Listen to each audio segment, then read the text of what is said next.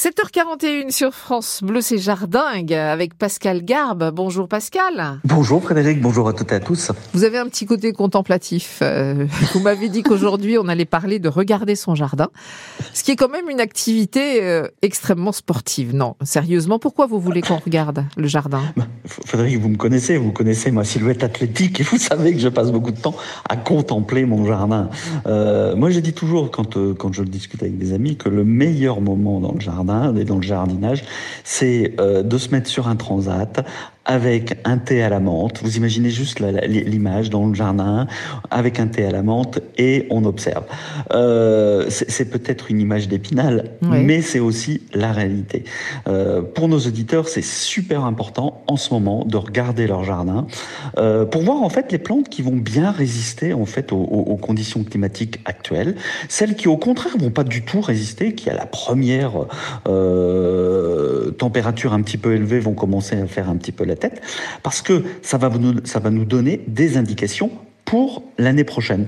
Parce qu'on va commencer à parler du jardin de l'année prochaine bah, en octobre-novembre, lorsque l'automne est, bien arrivé. Mmh. Il va falloir replanter euh, des choses, il va peut-être falloir supprimer des choses. Et, là, avec les deux années, bon, ça présage peut-être pas, même s'il y a une tendance euh, à ce qu'on va voir comme météo en, en 2024 et en 2025, mais il va falloir qu'on utilise de plus en plus des plantes qui résistent bien à nos hivers et qui résistent également bien à nos étés.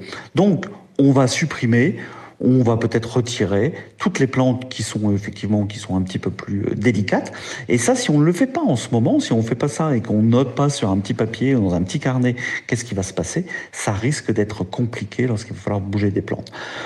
Après, euh, il fait aussi en ce moment très très chaud. Il fait, euh, c'est pas forcément euh, des journées très très intéressantes pour jardiner et pour avoir un moment euh, très très long au jardin. C'est pour ça que je dis qu'en ce moment, on profite du jardin. Puis c'est bientôt les vacances aussi, Frédéric. En plus, mais vous dites qu'on supprime, mais euh, les plantes en fait qui ne supportent pas la, la chaleur et la sécheresse, elles vont se supprimer d'elles-mêmes. Il y en a certaines, si vous voulez, qui sont parfois quand même un petit peu plus résistantes. Des vraiment, en général, c'est souvent les mauvaises herbes, mais moi je connais plein de plantes qui, si vous voulez, à la faveur de la chaleur, de la sécheresse, bah, font la tête et puis euh, euh, dès qu'il y a une petite averse, etc., redeviennent euh, parfaites. Mais c'est vrai qu'on est dans des périodes où il faut faire un petit peu attention.